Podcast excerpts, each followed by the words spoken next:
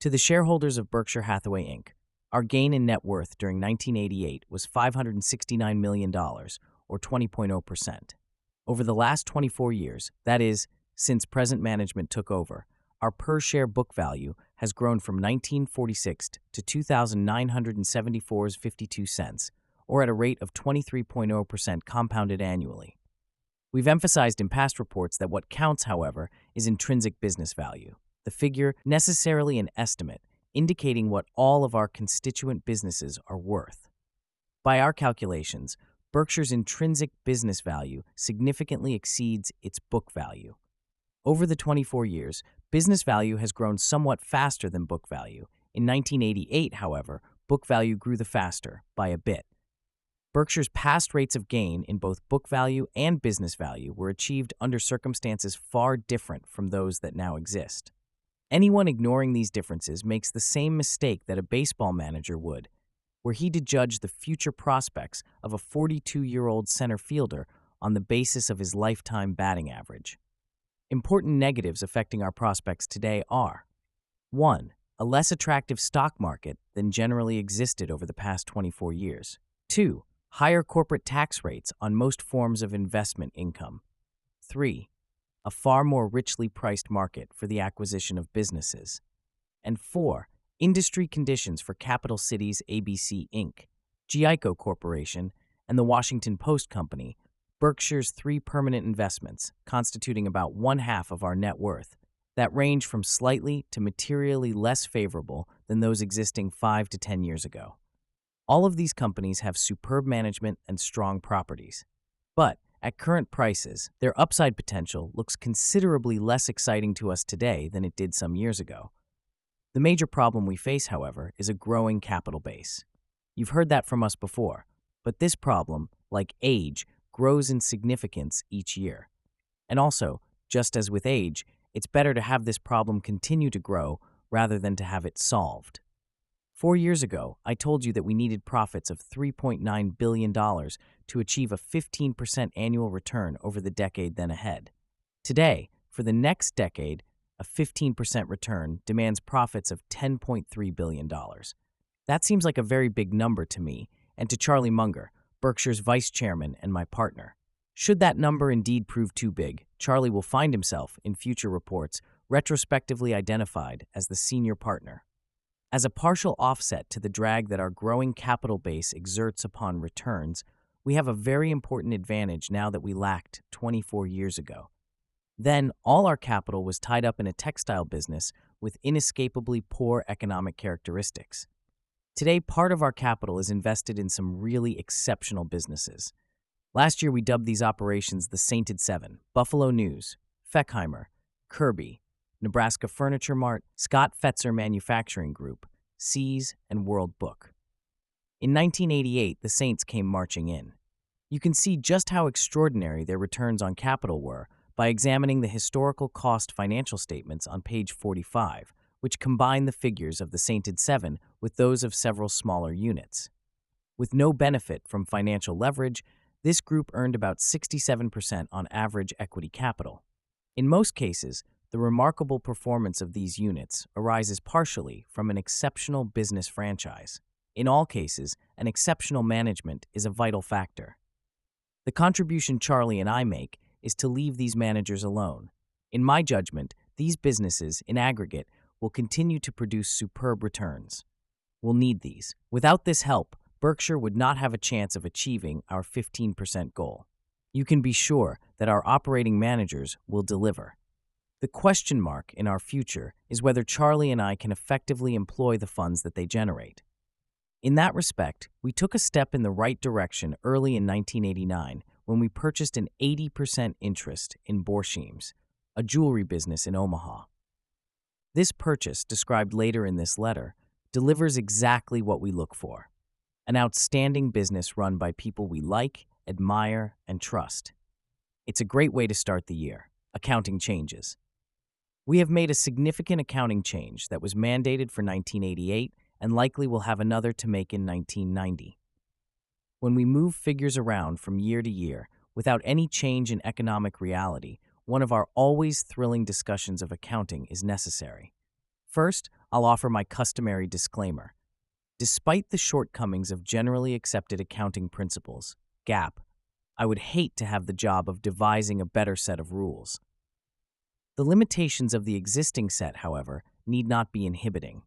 CEOs are free to treat GAAP statements as a beginning rather than an end to their obligation to inform owners and creditors, and indeed they should. After all, any manager of a subsidiary company would find himself in hot water if he reported bare bones GAAP numbers that omitted key information needed by his boss, the parent corporation's CEO. Why then should the CEO himself withhold information vitally useful to his bosses, the shareholder owners of the corporation? What needs to be reported is data, whether GAAP, non GAAP, or extra GAAP, that helps financially literate readers answer three key questions. 1. Approximately how much is this company worth? 2. What is the likelihood that it can meet its future obligations? And three, how good a job are its managers doing, given the hand they have been dealt? In most cases, answers to one or more of these questions are somewhere between difficult and impossible to glean from the minimum GAAP presentation. The business world is simply too complex for a single set of rules to effectively describe economic reality for all enterprises, particularly those operating in a wide variety of businesses, such as Berkshire. Further complicating the problem is the fact that many managements view GAAP not as a standard to be met, but as an obstacle to overcome. Too often, their accountants willingly assist them. How much, says the client, is 2 plus 2? Replies the cooperative accountant, What number did you have in mind? Even honest and well intentioned managements sometimes stretch GAAP a bit in order to present figures they think will more appropriately describe their performance. Both the smoothing of earnings and the big bath quarter are white lie techniques employed by otherwise upright managements. Then there are managers who actively use GAAP to deceive and defraud. They know that many investors and creditors accept GAAP results as gospel. So these charlatans interpret the rules imaginatively and record business transactions in ways that technically comply with GAAP but actually display an economic illusion to the world. As long as investors, including supposedly sophisticated institutions, place fancy valuations on reported earnings that march steadily upward, you can be sure that some managers and promoters will exploit GAAP to produce such numbers, no matter what the truth may be.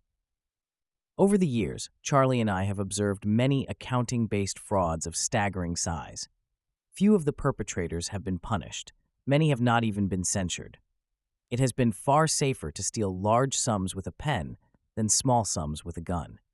Under one major change, mandated by GAAP for 1988, we have been required to fully consolidate all our subsidiaries in our balance sheet and earnings statement.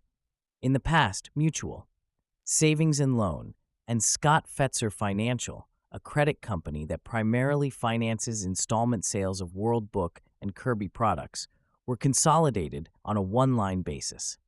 That meant we, one, showed our equity in their combined net worths as a single entry asset on Berkshire's consolidated balance sheet, and two, included our equity in their combined annual earnings as a single line income entry in our consolidated statement of earnings. Now, the rules require that we consolidate each asset and liability of these companies in our balance sheet and each item of their income and expense in our earnings statement. This change underscores the need for companies also to report segmented data. The greater the number of economically diverse business operations lumped together in conventional financial statements, the less useful those presentations are and the less able investors are to answer the three questions posed earlier.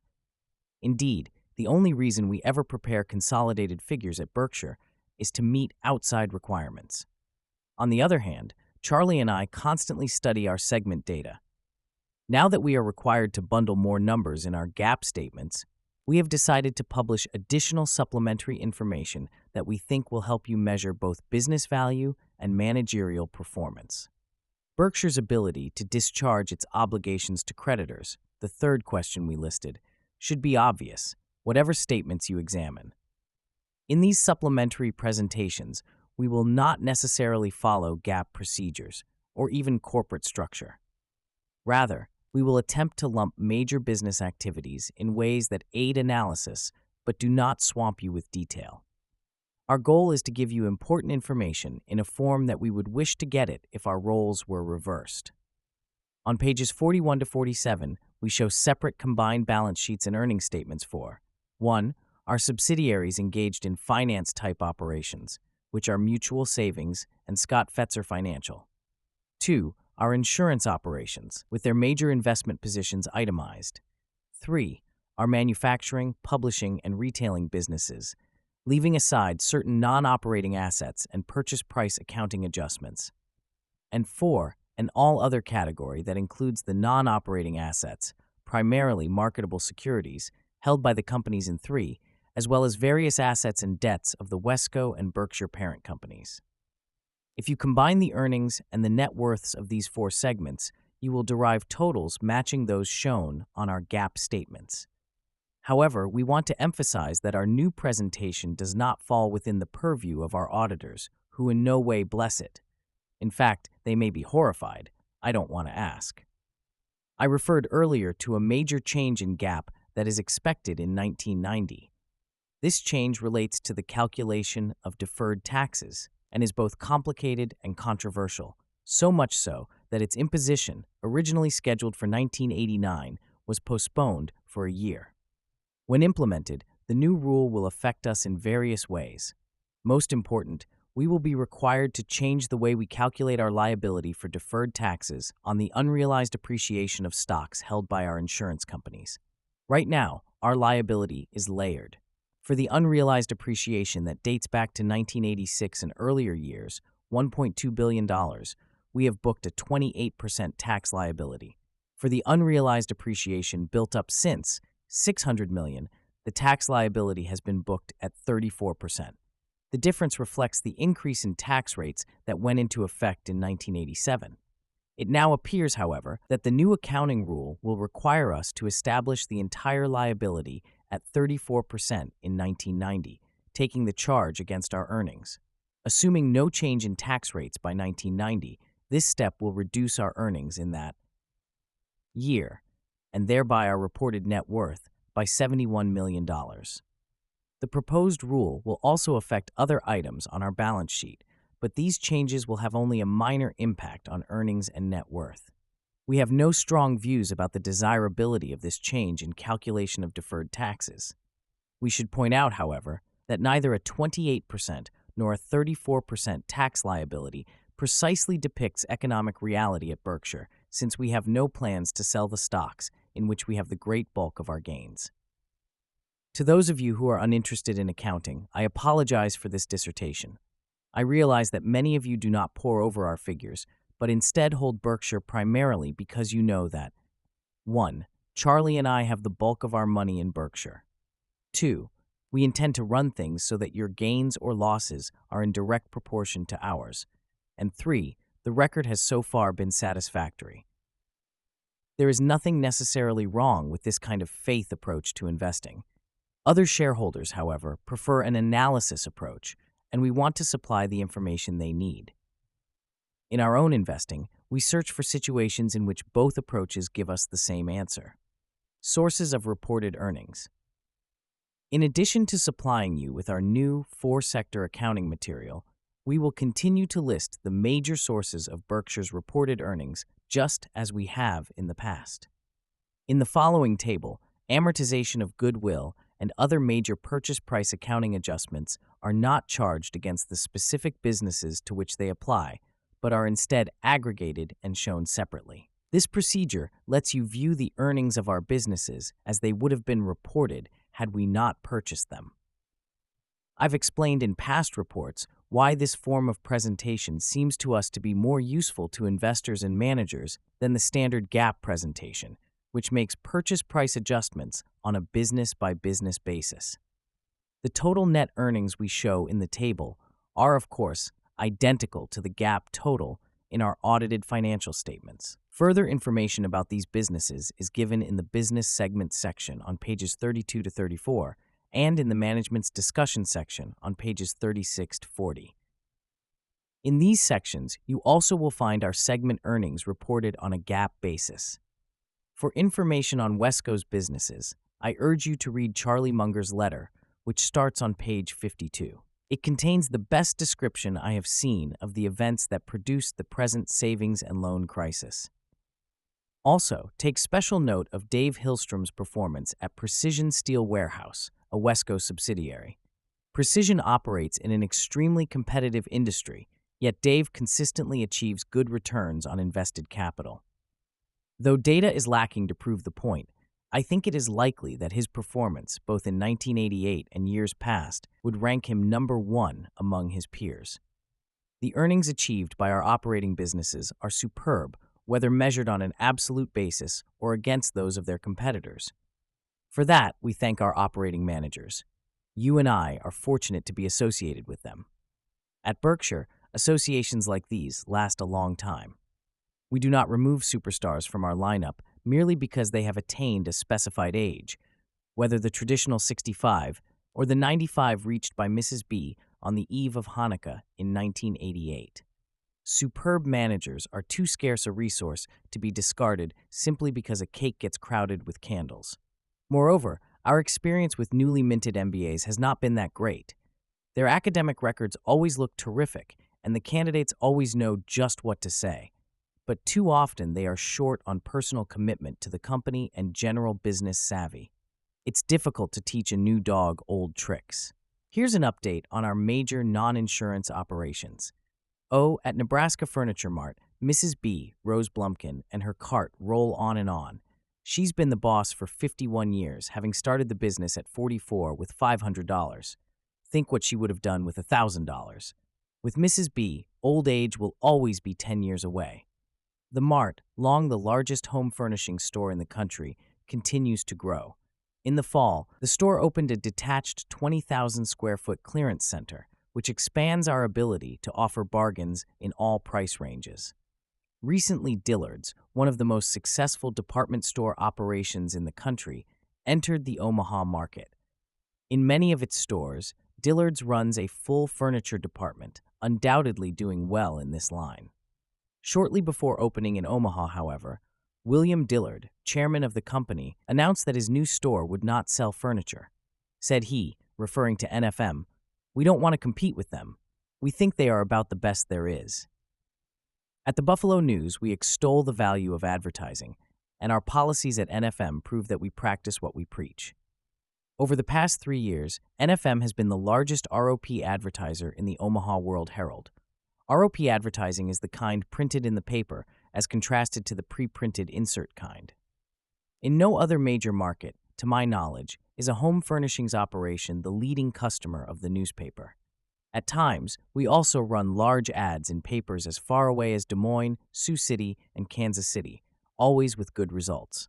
It truly does pay to advertise, as long as you have something worthwhile to offer. Mrs. B's son, Louis, and his boys, Ron and Irv, complete the winning Blumkin team. It's a joy to work with this family. All its members have character that matches their extraordinary abilities. Last year, I stated unequivocally that pre tax margins at the Buffalo News would fall in 1988. That forecast would have proved correct at almost any other newspaper our size or larger. But Stan Lipsey, bless him, has managed to make me look foolish. Though we increased our prices a bit less than the industry average last year, and though our newsprint costs and wage rates rose in line with industry norms, Stan actually improved margins a tad. No one in the newspaper business has a better managerial record. He has achieved it, furthermore, while running a paper that gives readers an extraordinary amount of news. We believe that our news hole percentage, the portion of the paper devoted to news, is bigger than that of any other dominant paper of our size or larger. The percentage was 49.5% in 1988 versus 49.8% in 1987. We are committed to keeping it around 50%, whatever the level or trend of profit margins. Charlie and I have loved the newspaper business since we were youngsters, and we have had great fun with the news in the 12 years since we purchased it. We were fortunate to find Murray Light, a top flight editor, on the scene when we arrived, and he has made us proud of the paper ever since. OC's Candies sold a record 25.1 million pounds in 1988. Prospects did not look good at the end of October, but excellent Christmas volume, considerably better than the record set in 1987, turned the tide. As we've told you before, See's business continues to become more Christmas concentrated. In 1988, the company earned a record 90% of its full year profits in December, $29 million out of $32.5 million before tax. It's enough to make you believe in Santa Claus. December's deluge of business produces a modest seasonal bulge in Berkshire's corporate earnings. Another small bulge occurs in the first quarter when most World Book annuals are sold. Charlie and I put Chuck Huggins in charge of See's about five minutes after we bought the company. Upon reviewing his record, you may wonder what took us so long. Oh, at Fechheimer, the Heldmans, Bob, George, Gary, Roger, and Fred are the Cincinnati counterparts of the Blumkins. Neither furniture retailing nor uniform manufacturing has inherently attractive economics. In these businesses, only exceptional managements can deliver high returns on invested capital. And that's exactly what the five Heldmans do. As Mets announcer Ralph Kiner once said when comparing pitcher Steve Trout to his father, Dizzy Trout, the famous Detroit Tigers pitcher, there's a lot of heredity in that family. Fechheimer made a fairly good sized acquisition in 1988. Charlie and I have such confidence in the business savvy of the Heldman family that we okayed the deal without even looking at it. There are very few managements anywhere, including those running the top tier companies of the Fortune 500, in which we would exhibit similar confidence. Because of both this acquisition and some internal growth, sales at Fechheimer should be up significantly in 1989. All of the operations managed by Ralph Schey, World Book, Kirby, and the Scott Fetzer Manufacturing Group performed splendidly in 1988. Returns on the capital entrusted to Ralph continue to be exceptional. Within the Scott Fetzer Manufacturing Group, particularly fine progress was recorded at its largest unit, Campbell Hausfeld. This company, the country's leading producer of small and medium sized air compressors, has more than doubled earnings since 1986. Unit sales at both Kirby and World Book were up significantly in 1988, with export business particularly strong. World Book became available in the Soviet Union in September when that country's largest American bookstore opened in Moscow. Ours is the only general encyclopedia offered at the store. Ralph's personal productivity is amazing. In addition to running 19 businesses in superb fashion, he is active at the Cleveland Clinic, Ohio University, Case Western Reserve, and a venture capital operation that has spawned 16 Ohio based companies and resurrected many others. Both Ohio and Berkshire are fortunate to have Ralph on their side. It was in 1983 that Berkshire purchased an 80% interest in the Nebraska Furniture Mart. Your chairman blundered then by neglecting to ask Mrs. B a question any schoolboy would have thought of Are there any more at home like you? Last month, I corrected the error. We are now 80% partners with another branch of the family. After Mrs. Brank B came over from Russia in 1917, her parents and five siblings followed. Her two other siblings had preceded her. Among the sisters was Rebecca Friedman, who, with her husband, Louis, escaped in 1922 to the west through Latvia in a journey as perilous as Mrs. B's earlier odyssey to the east through Manchuria. When the family members reunited in Omaha, they had no tangible assets. However, they came equipped with an extraordinary combination of brains, integrity, and enthusiasm for work, and that's all they needed. They have since proved themselves invincible. In 1948, Mr. Friedman purchased Borsheim's, a small Omaha jewelry store. He was joined in the business by his son Ike in 1950, and as the years went by, Ike's son Alan and his sons in law, Marvin Cohn and Donald Yale, came in also. You won't be surprised to learn that this family brings to the jewelry business precisely the same approach that the Blumkins bring to the furniture business. The cornerstone for both enterprises is Mrs. B's creed sell cheap and tell the truth. Other fundamentals at both businesses are 1 single store operations featuring huge inventories that provide customers with an enormous selection across all price ranges. 2. Daily attention to detail by top management. 3. Rapid turnover. 4. Shrewd buying. And 5. Incredibly low expenses. The combination of the last three factors lets both stores offer everyday prices that no one in the country comes close to matching. Most people, no matter how sophisticated they are in other matters, feel like babes in the woods when purchasing jewelry. They can judge neither quality nor price. For them, only one rule makes sense if you don't know jewelry, know the jeweler. I can assure you that those who put their trust in Ike Friedman and his family will never be disappointed. The way in which we purchased our interest in their business is the ultimate testimonial. Borsheim's had no audited financial statements. Nevertheless, we didn't take inventory, verify receivables, or audit the operation in any way. Ike simply told us what was so, and on that basis, we drew up a one page contract and wrote a large check. Business at Borsheim's has mushroomed in recent years as the reputation of the Friedman family has spread. Customers now come to the store from all over the country. Among them have been some friends of mine from both coasts who thanked me later for getting them there. Borsheim's new links to Berkshire will change nothing in the way this business is run.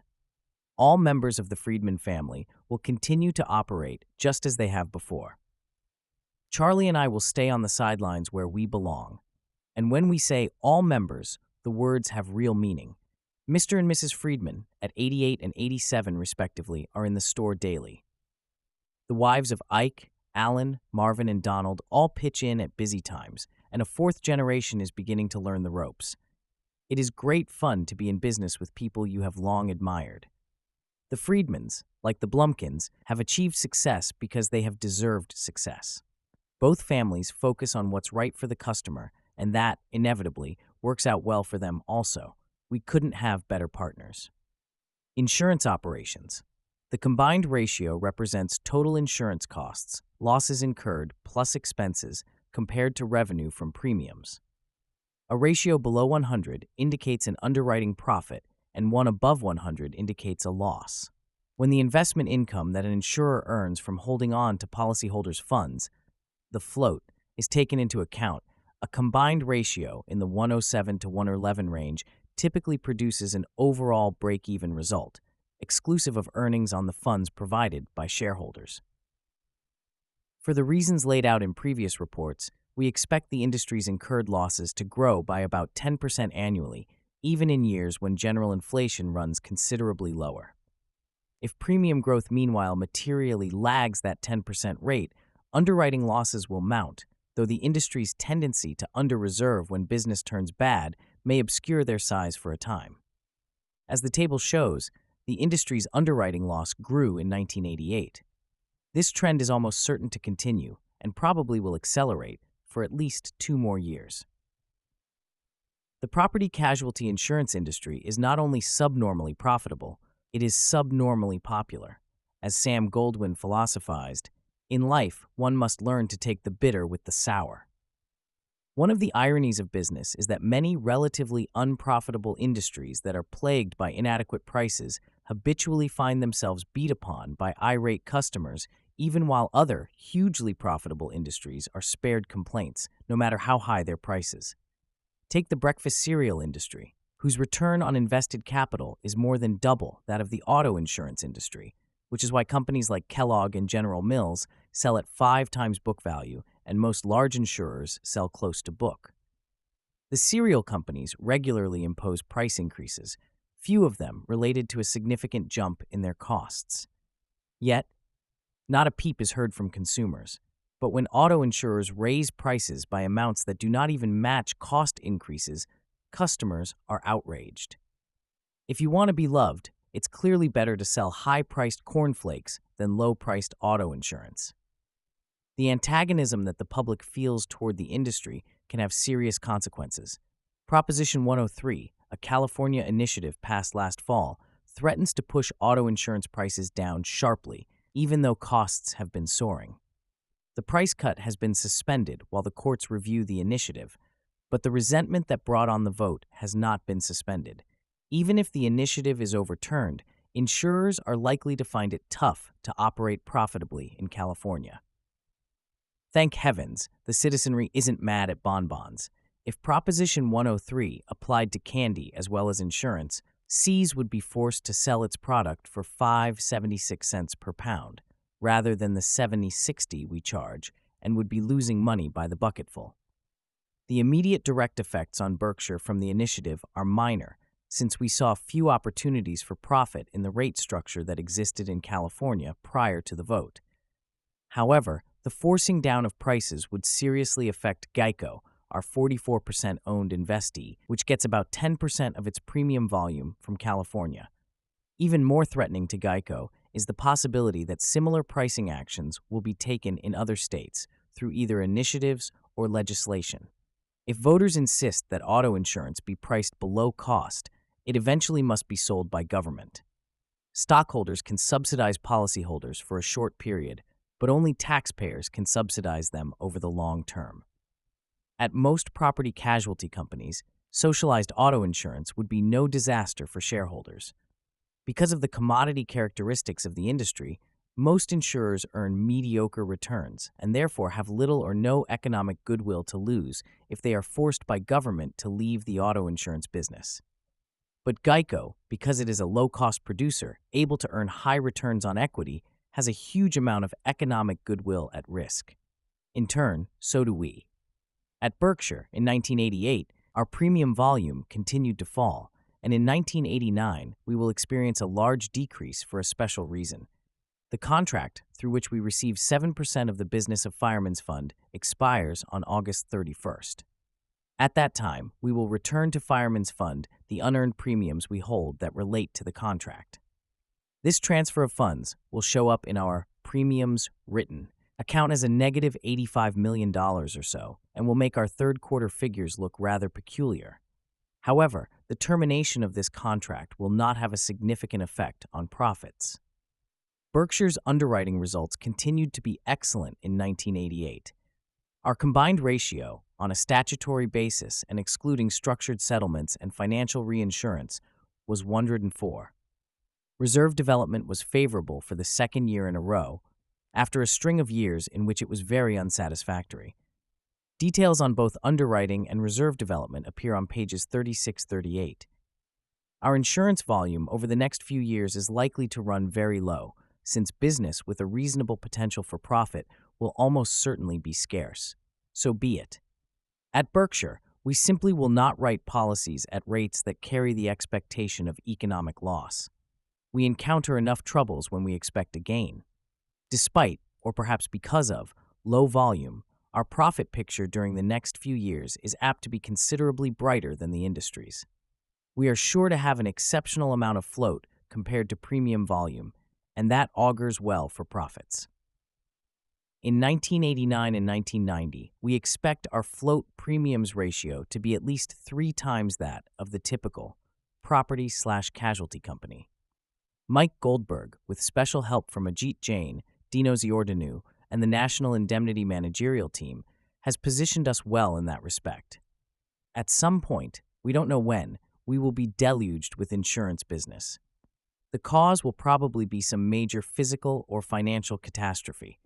But we could also experience an explosion in business, as we did in 1985, because large and increasing underwriting losses at other companies coincide with their recognition that they are far under reserved. In the meantime, we will retain our talented professionals, protect our capital, and try not to make major mistakes. Marketable securities. In selecting marketable securities for our insurance companies, we can choose among five major categories 1. Long term common stock investments, 2. Medium term fixed income securities, 3. Long term fixed income securities, 4. Short term cash equivalents, and 5. Short term arbitrage commitments. We have no particular bias when it comes to choosing from these categories. We just continuously search among them for the highest after tax returns as measured by mathematical expectation, limiting ourselves always to investment alternatives we think we understand. Our criteria have nothing to do with maximizing immediately reportable earnings. Our goal, rather, is to maximize eventual net worth. Below, we list our common stock holdings having a value over $100 million, not including arbitrage commitments, which will be discussed later. A small portion of these investments belongs to subsidiaries of which Berkshire owns less than 100%. Our permanent holdings Capital Cities ABC Inc., Geico Corporation, and the Washington Post Company remain unchanged. Also unchanged is our unqualified admiration of their managements Tom Murphy and Dan Burke at Cap Cities, Bill Snyder and Lou Simpson at GEICO, and Kay Graham and Dick Simmons at the Washington Post. Charlie and I appreciate enormously the talent and integrity these managers bring to their businesses. Their performance, which we have observed at close range, contrasts vividly with that of many CEOs, which we have fortunately observed from a safe distance. Sometimes these CEOs clearly do not belong in their jobs. Their positions, nevertheless, are usually secure. The supreme irony of business management is that it is far easier for an inadequate CEO to keep his job than it is for an inadequate subordinate. If a secretary, say, is hired for a job that requires typing ability of at least 80 words a minute and turns out to be capable of only 50 words a minute, she will lose her job in no time. There is a logical standard for this job. Performance is easily measured, and if you can't make the grade, you're out. Similarly, if new salespeople fail to generate sufficient business quickly enough, they will be let go. Excuses will not be accepted as a substitute for orders. However, a CEO who doesn't perform is frequently carried indefinitely. One reason is that performance standards for his job seldom exist. When they do, they are often fuzzy, or they may be waived or explained away, even when the performance shortfalls are major and repeated. At too many companies, the boss shoots the arrow of managerial performance and then hastily paints the bullseye around the spot where it lands. Another important, but seldom recognized, distinction between the boss and the foot soldier is that the CEO has no immediate superior whose performance is itself getting measured. The sales manager, who retains a bunch of lemons in his sales force, will soon be in hot water himself. It is in his immediate self interest to promptly weed out his hiring mistakes. Otherwise, he himself may be weeded out. An office manager who has hired inept secretaries faces the same imperative. But the CEO's boss is a board of directors that seldom measures itself and is infrequently held to account for substandard corporate performance. If the board makes a mistake in hiring and perpetuates that mistake, so what? Even if the company is taken over because of the mistake, the deal will probably bestow substantial benefits on the outgoing board members. The bigger they are, the softer they fall. Finally, relations between the board and the CEO are expected to be congenial. At board meetings, criticism of the CEO's performance is often viewed as the social equivalent of belching. No such inhibitions restrain the office manager from critically evaluating the substandard typist. These points should not be interpreted as a blanket condemnation of CEOs or boards of directors. Most are able and hardworking, and a number are truly outstanding. But the management failings that Charlie and I have seen make us thankful that we are linked with the managers of our three permanent holdings. They love their businesses, they think like owners, and they exude integrity and ability. In 1988, we made major purchases of Federal Home Loan Mortgage PFD, Freddie Mac, and Coca Cola. We expect to hold these securities for a long time. In fact, when we own portions of outstanding businesses with outstanding managements, our favorite holding period is forever. We are just the opposite of those who hurry to sell and book profits when companies perform well, but who tenaciously hang on to businesses that disappoint. Peter Lynch aptly likens such behavior to cutting the flowers and watering the weeds. Our holdings of Freddie Mac are the maximum allowed by law and are extensively described by Charlie in his letter. In our consolidated balance sheet, these shares are carried at cost rather than market, since they are owned by Mutual Savings and Loan, a non insurance subsidiary. We continue to concentrate our investments in a very few companies that we try to understand well. There are only a handful of businesses about which we have strong long term convictions. Therefore, when we find such a business, we want to participate in a meaningful way. We agree with Mae West too much of a good thing can be wonderful we reduced our holdings of medium term tax exempt bonds by about $100 million last year. All of the bonds sold were acquired after August 7, 1986. When such bonds are held by property casualty insurance companies, 15% of the tax exempt interest earned is subject to tax.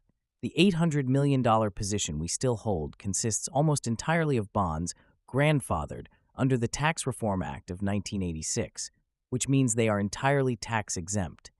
Our sales produced a small profit, and our remaining bonds, which have an average maturity of about six years, are worth modestly more than carrying value. Last year, we described our holdings of short term and intermediate term bonds of Texaco, which was then in bankruptcy. During 1988, we sold practically all of these bonds at a pre tax profit of about $22 million. This sale explains close to $100 million of the reduction in fixed income securities on our balance sheet. We also told you last year about our holdings of another security whose predominant characteristics are those of an intermediate fixed income issue, our $700 million position in Salomon Inc. 9% convertible preferred. This preferred has a sinking fund that will retire it in equal annual installments from 1995 to 1999. Berkshire carries this holding at cost. For reasons discussed by Charlie on page 69, the estimated market value of our holding has improved from moderately under cost at the end of last year to moderately over cost at 1988 year end. The close association we have had with John Gutfreund, CEO of Salomon, during the past year has reinforced our admiration for him. But we continue to have no great insights about the near intermediate, or long term economics of the investment banking business. This is not an industry in which it is easy to forecast future levels of profitability. We continue to believe that our conversion privilege could well have important value over the life of our preferred. However, the overwhelming portion of the preferred's value resides in its fixed income characteristics, not its equity characteristics. Oh, we have not lost our aversion to long term bonds. We will become enthused about such securities only when we become enthused about prospects for long term stability in the purchasing power of money.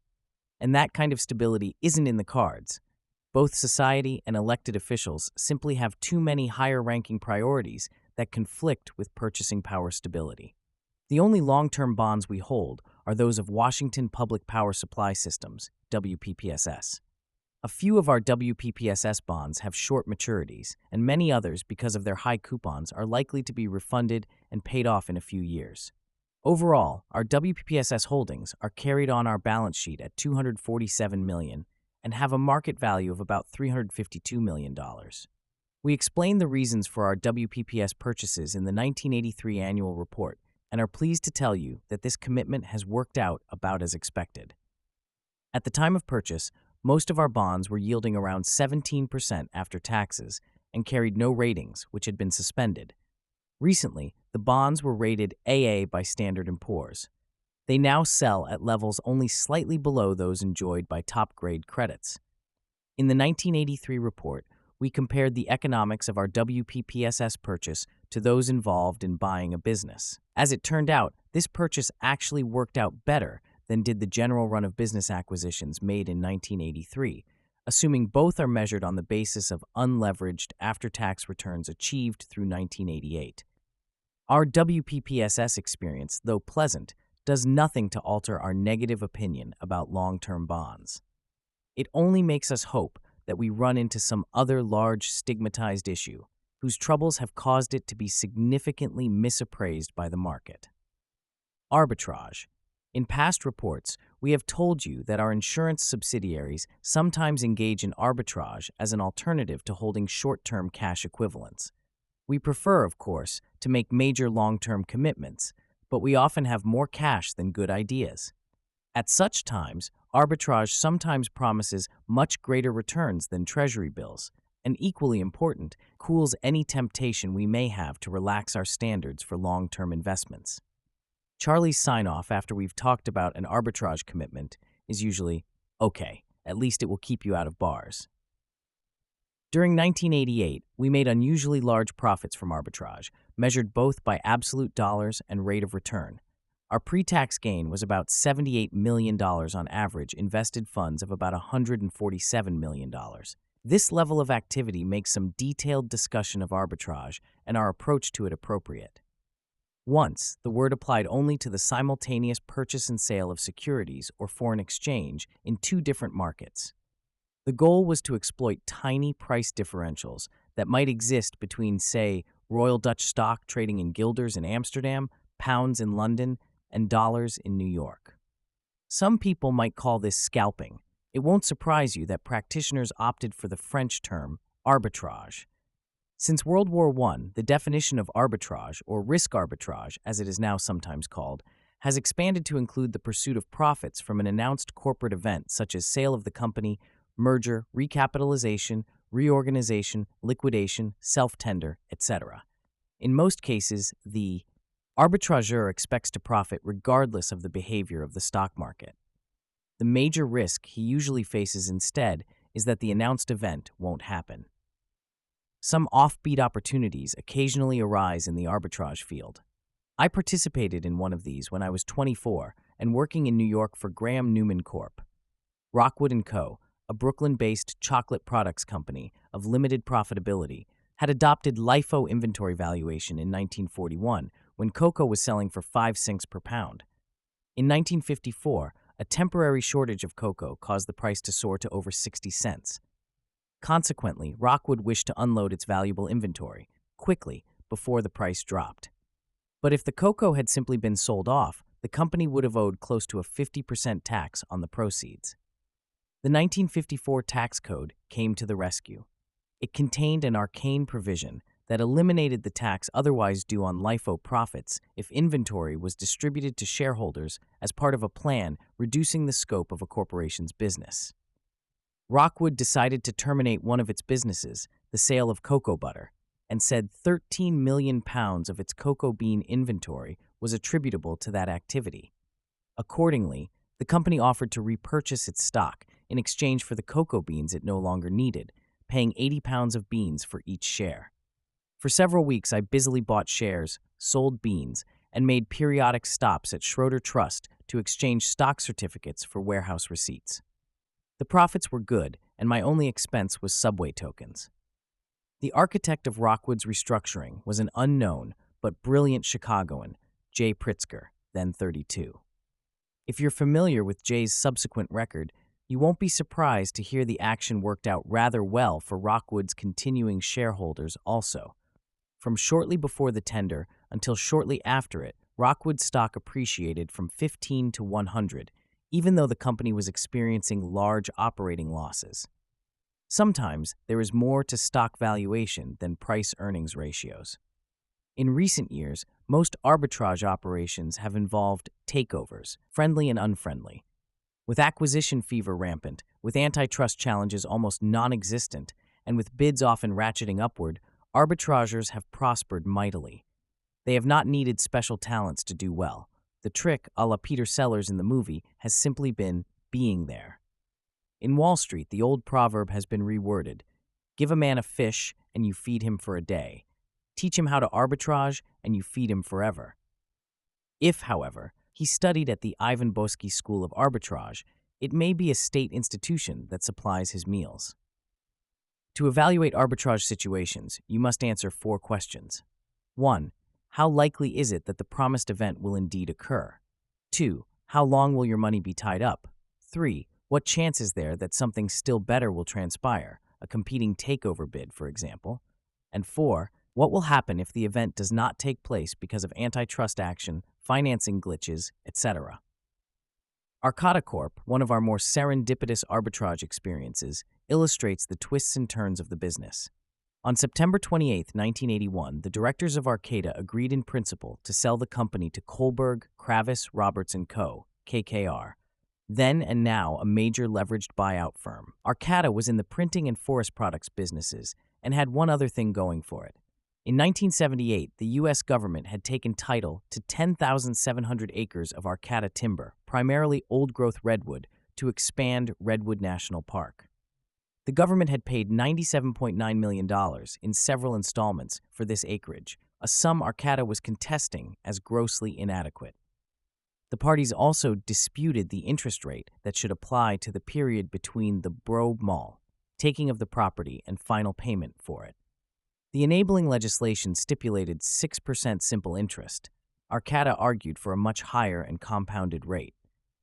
Buying a company with a highly speculative, large sized claim in litigation creates a negotiating problem, whether the claim is on behalf of or against the company.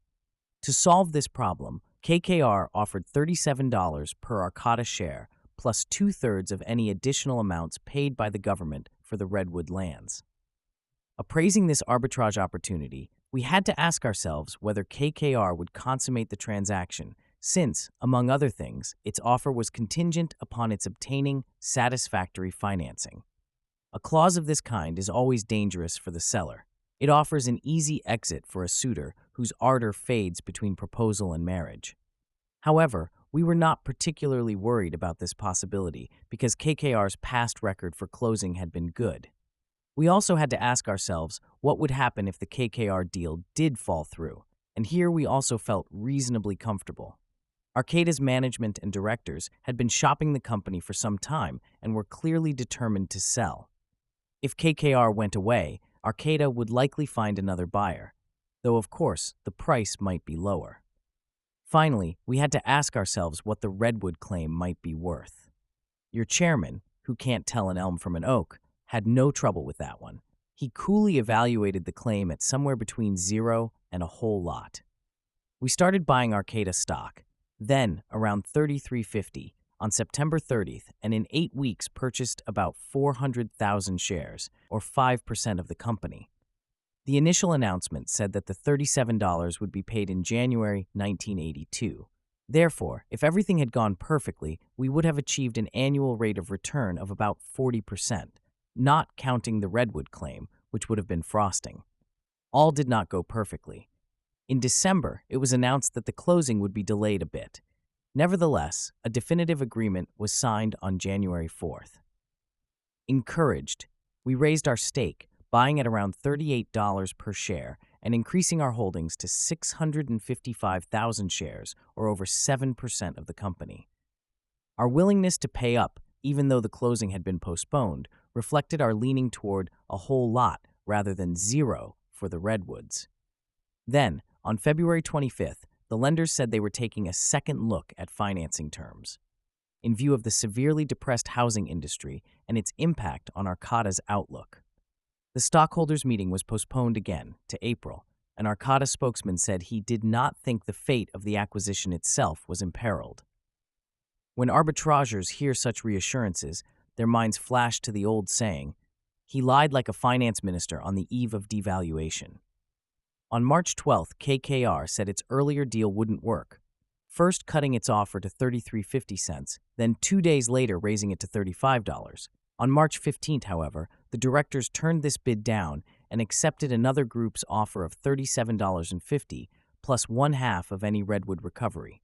The shareholders okayed the deal, and the $37.50 was paid on June 4th.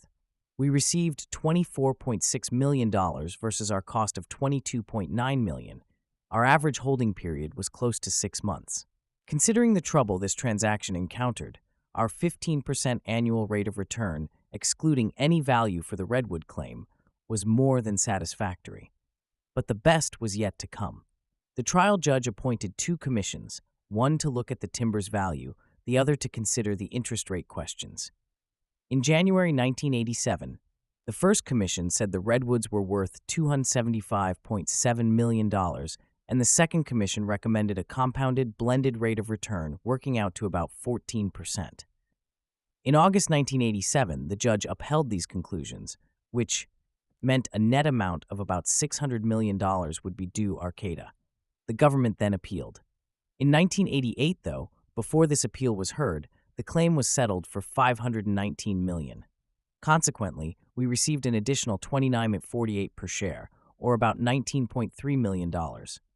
We will get another $800,000 or so in 1989. Berkshire's arbitrage activities differ from those of many arbitrageurs. First, we participate in only a few and usually very large transactions each year. Most practitioners buy into a great many deals, perhaps 50 or more per year. With that many irons in the fire, they must spend most of their time monitoring both the progress of deals and the market movements of the related stocks. This is not how Charlie nor I wish to spend our lives. What's the sense in getting rich just to stare at a ticker tape all day? Because we diversify so little, one particularly profitable or unprofitable transaction will affect our yearly result from arbitrage far more than it will the typical arbitrage operation. So far, Berkshire has not had a really bad experience, but we will, and when it happens, we'll report the gory details to you. The other way we differ from some arbitrage operations is that we participate only in transactions that have been publicly announced. We do not trade on rumors or try to guess takeover candidates. We just read the newspapers, think about a few of the big propositions, and go by our own sense of probabilities. At year end, our only major arbitrage position was 3,342,000 shares of RJR Nabisco with a cost of $281.8 million and a market value of 304.5 million. In January, we increased our holdings to roughly 4 million shares, and in February, we eliminated our position. About 3 million shares were accepted when we tendered our holdings to KKR, which acquired RJR, and the returned shares were promptly sold in the market. Our pre tax profit was a better than expected $64 million. Earlier, another familiar face turned up in the RJR bidding contest Jay Pritzker, who was part of a First Boston group that made a tax oriented offer. To quote Yogi Berra, it was deja vu all over again. During most of the time when we normally would have been purchasers of RJR, our activities in the stock were restricted because of Salomon's participation in a bidding group. Customarily, Charlie and I, though we are directors of Salomon, are walled off from information about its merger and acquisition work. We have asked that it be that way. The information would do us no good and could, in fact, occasionally inhibit Berkshire's arbitrage operations. However, the unusually large commitment that Salomon proposed to make in the RJR deal required that all directors be fully informed and involved. Therefore, Berkshire's purchases of RJR were made at only two times First, in the few days immediately following management's announcement of buyout plans, before Salomon became involved, and considerably later, after the RJR board made its decision in favor of KKR. Because we could not buy at other times, our directorships cost Berkshire significant money. Considering Berkshire's good results in 1988, you might expect us to pile into arbitrage during 1989. Instead, we expect to be on the sidelines. One pleasant reason is that our cash holdings are down because our position in equities that we expect to hold for a very long time is substantially up. As regular readers of this report know, our new commitments are not based on a judgment about short term prospects for the stock market. Rather, they reflect an opinion about long term business prospects for specific companies. We do not have, never have had, and never will have an opinion about where the stock market interest rates, or business activity will be a year from now. Even if we had a lot of cash, we probably would do little in. Arbitrage in 1989. Some extraordinary excesses have developed in the takeover field. As Dorothy says, Toto, I have a feeling we're not in Kansas anymore. We have no idea how long the excesses will last, nor do we know what will change the attitudes of government, lender, and buyer that fuel them. But we do know that the less the prudence with which others conduct their affairs, the greater the prudence with which we should conduct our own affairs. We have no desire to arbitrage transactions that reflect the unbridled and, in our view, often unwarranted optimism of both buyers and lenders. In our activities, we will heed the wisdom of Herb Stein. If something can't go on forever, it will end. Efficient market theory. The preceding discussion about arbitrage makes a small discussion of efficient market theory, EMT, also seem relevant. This doctrine became highly fashionable, indeed, almost holy scripture in academic circles during the 1970s. Essentially, it said that analyzing stocks was useless because all public information about them was appropriately reflected in their prices. In other words, the market always knew everything. As a corollary, the professors who taught EMT said that someone throwing darts at the stock tables could select a stock portfolio having prospects just as good as one selected by the brightest, most hardworking security analyst. Amazingly, EMT was embraced not only by academics, but by many investment professionals and corporate managers as well. Observing correctly that the market was frequently efficient, they went on to conclude incorrectly that it was always efficient. The difference between these propositions is night and day. In my opinion, the continuous 63 year arbitrage experience of Graham Newman Corp. Buffett Partnership and Berkshire illustrates just how foolish EMT is. There's plenty of other evidence also. While at Graham Newman, I made a study of its earnings from arbitrage during the entire 1926 1956 lifespan of the company. Unleveraged returns averaged 20% per year. Starting in 1956, I applied Ben Graham's arbitrage principles, first at Buffett Partnership and then Berkshire. Though I've not made an exact calculation, I have done enough work to know that the 1956 to 1988 returns averaged well over 20%. Of course, I operated in an environment far more favorable than Ben's. He had 1929 to 1932 to contend with. All of the conditions are present that are required for a fair test of portfolio performance. 1. The three organizations traded hundreds of different securities while building this 63 year record. 2. The results are not skewed by a few fortunate experiences. 3. We did not have to dig for obscure facts or develop keen insights about products or managements. We simply acted on highly publicized events. And 4. Our arbitrage positions were a clearly identified universe. They have not been selected by hindsight. Over the 63 years, the general market delivered just under a 10% annual return, including dividends. That means $1,000 would have grown to $405,000 if all income had been reinvested. A 20% rate of return, however, would have produced $97 million. That strikes us as a statistically significant differential that might, conceivably, arouse one's curiosity. Yet proponents of the theory have never seemed interested in discordant evidence of this type. True, they don't talk quite as much about their theory today as they used to. But no one, to my knowledge, has ever said he was wrong, no matter how many thousands of students he has sent forth misinstructed. EMT, moreover, continues to be an integral part of the investment curriculum at major business schools. Apparently, a reluctance to recant and thereby to demystify the priesthood, is not limited to theologians. Naturally, the disservice done students and gullible investment professionals who have swallowed EMT has been an extraordinary service to us and other followers of Graham. In any sort of a contest, financial, mental, or physical, it's an enormous advantage to have opponents who have been taught that it's useless to even try. From a selfish point of view, Grahamites should probably endow chairs to ensure the perpetual teaching of EMT. All this said, a warning is appropriate. Arbitrage has looked easy recently, but this is not a form of investing that guarantees profits of 20% a year, or for that matter, profits of any kind. As noted, the market is reasonably efficient much of the time. For every arbitrage opportunity we seized in that 63 year period, many more were foregone because they seemed properly priced. An investor cannot obtain superior profits from stocks by simply committing to a specific investment category or style. He can earn them only by carefully evaluating facts and continuously exercising discipline. Investing in arbitrage situations, per se, is no better a strategy than selecting a portfolio by throwing darts. New York Stock Exchange listing. Berkshire's shares were listed on the New York Stock Exchange on November 29, 1988. On pages 50 51, we reproduce the letter we sent to shareholders concerning the listing. Let me clarify one point not dealt with in the letter. Though our round lot for trading on the NYSE is 10 shares, any number of shares from 1 on up can be bought or sold. As the letter explains, our primary goal in listing was to reduce transaction costs, and we believe this goal is being achieved.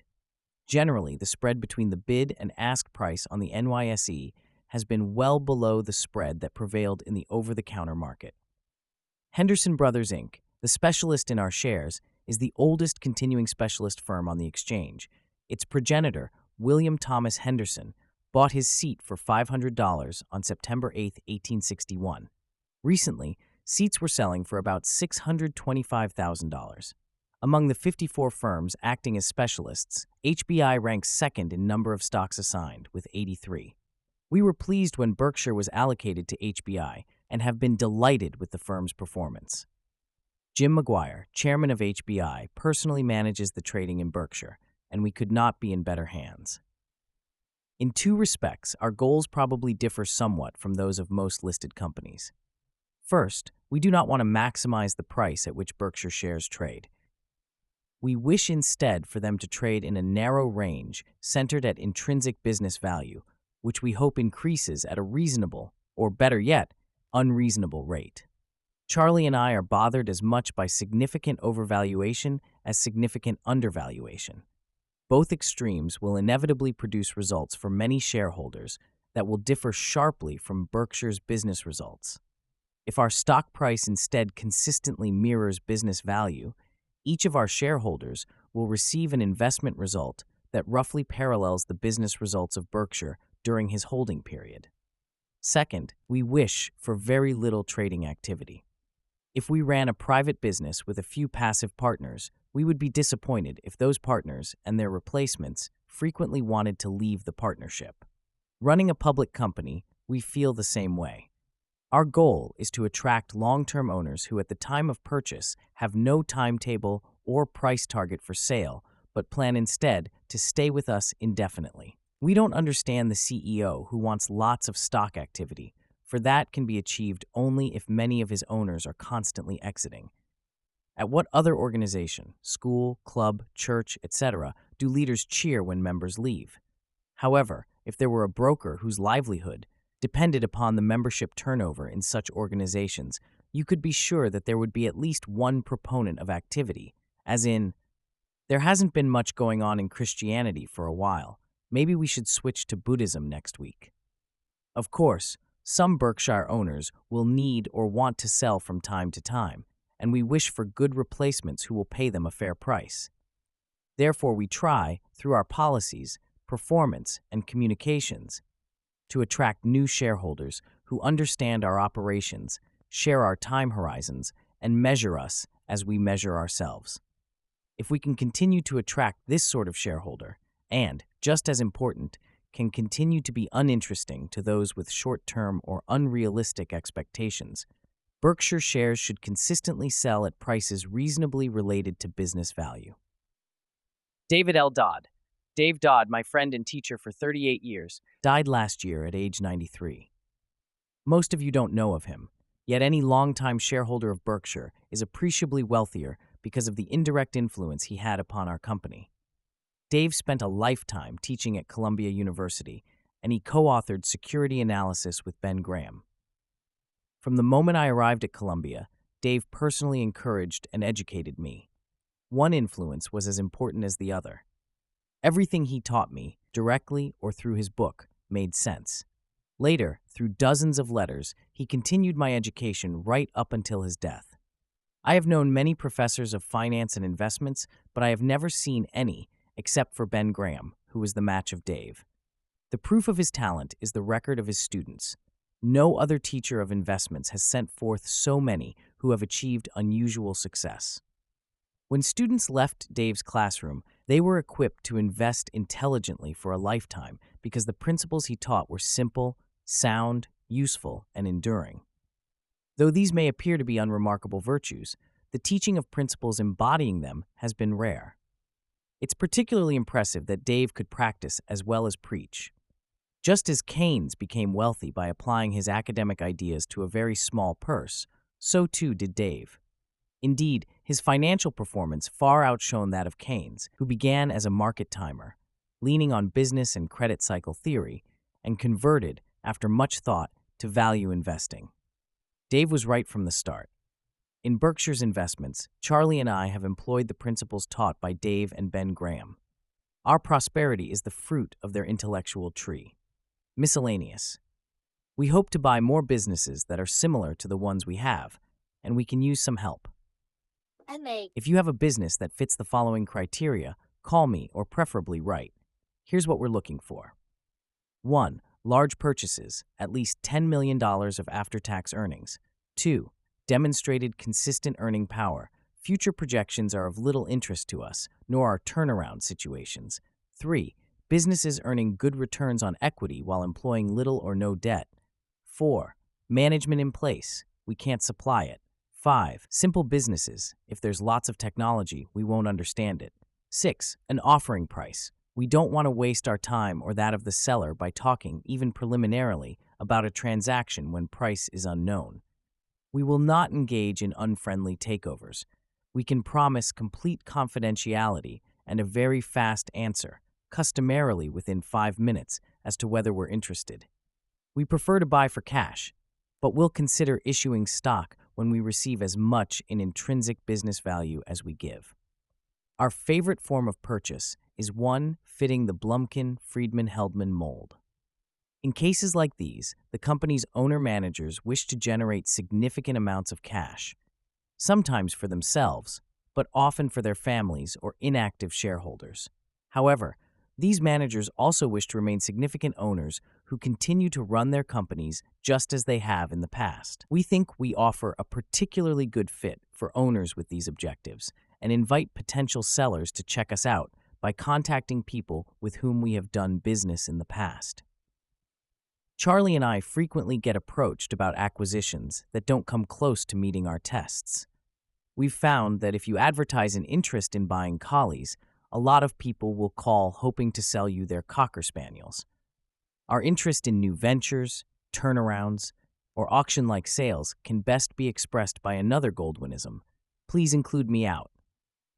Besides being interested in the purchase of businesses as described above, we are also interested in the negotiated purchase of large but not controlling blocks of stock comparable to those we hold in Cap Cities and Salomon.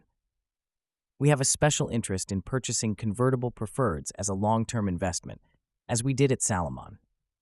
We received some good news a few weeks ago.